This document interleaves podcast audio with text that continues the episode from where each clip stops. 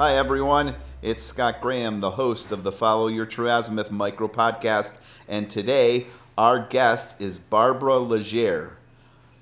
Barbara is the author of Keven's Choice A Mother's Journey Through Her Son's Mental Illness, Addiction, and Suicide. This is a powerful book, I have to tell you. I'm speaking not just as a person who has been critical of the mental health system and how it deals with grief, but I'm speaking from the perspective of a licensed substance abuse counselor and clinical supervisor and former clinical director of a drug and alcohol treatment program. This book is powerful. Hi, Barbara. Hi, Scott. Thanks for having me on your show. I'm excited to be here. Barbara, tell us your true azimuth story. A time I struggled to follow my true azimuth was when my son was deep into his heroin addiction, and everyone kept pointing me to Al Anon. When I say everyone, I'm not exaggerating. I heard it from friends, coworkers, people in recovery, police officers, drug counselors, etc. So I checked it out. I found a group specifically for parents got a sponsor, and started working the 12 steps. At first, it seemed awkward to be working a 12 step program since I didn't have an addiction, but Al Anon feels that codependency is like being addicted to your person. There are different definitions of codependency, but the one that resonated with me was codependency refers to any enmeshed relationship in which one person loses their sense of independence and believes they need to tend to someone else. I was definitely tending to my son more than myself. I admitted to my group that I was codependent.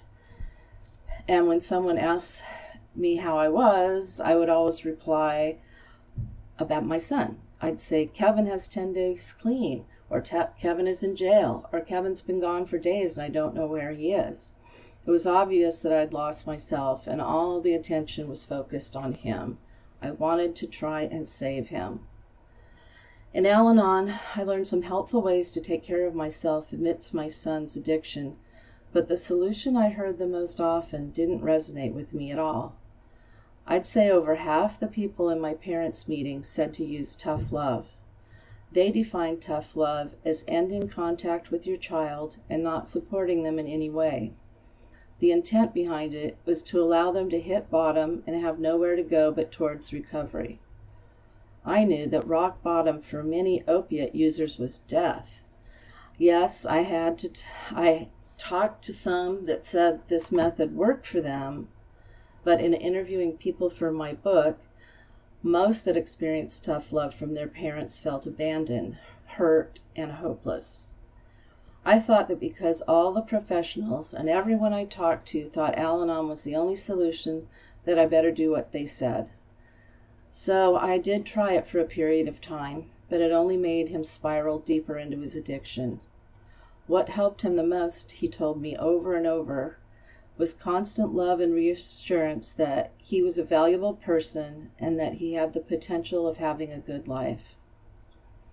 Sadly, due to his mental illness and his inability to stop using drugs, my son ended his life after almost 15 years of using heroin and meth. He did find sobriety during that time, but it never lasted.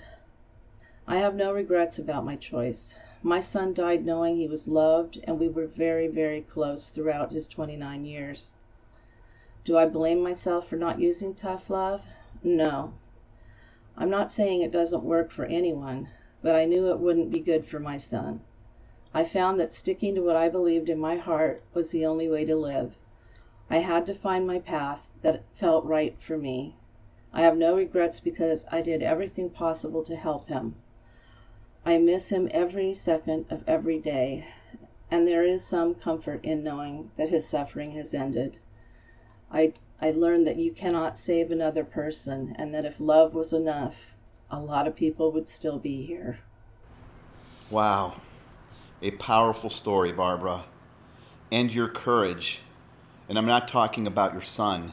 I'm talking about the courage to call out the ineffective status quo that so many counselors spew forth about addiction and recovery.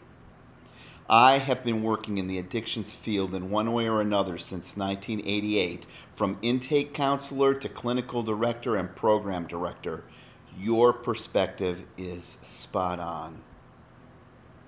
For the sake of our listeners, can you tell them a little bit more about why this tough love approach is so ineffective? I don't believe in tough love because it's something that is the opposite of what a person who's struggling needs. They need love and support and encouragement. They need to know their value. Um, I just could not turn my back on my son. I wanted to be there for him. You clearly have learned a lot through your struggles and the struggles of your son about mental health and helping those who grapple with addiction. What are your biggest learnings? I learned that there is no one size fits all in addiction and recovery.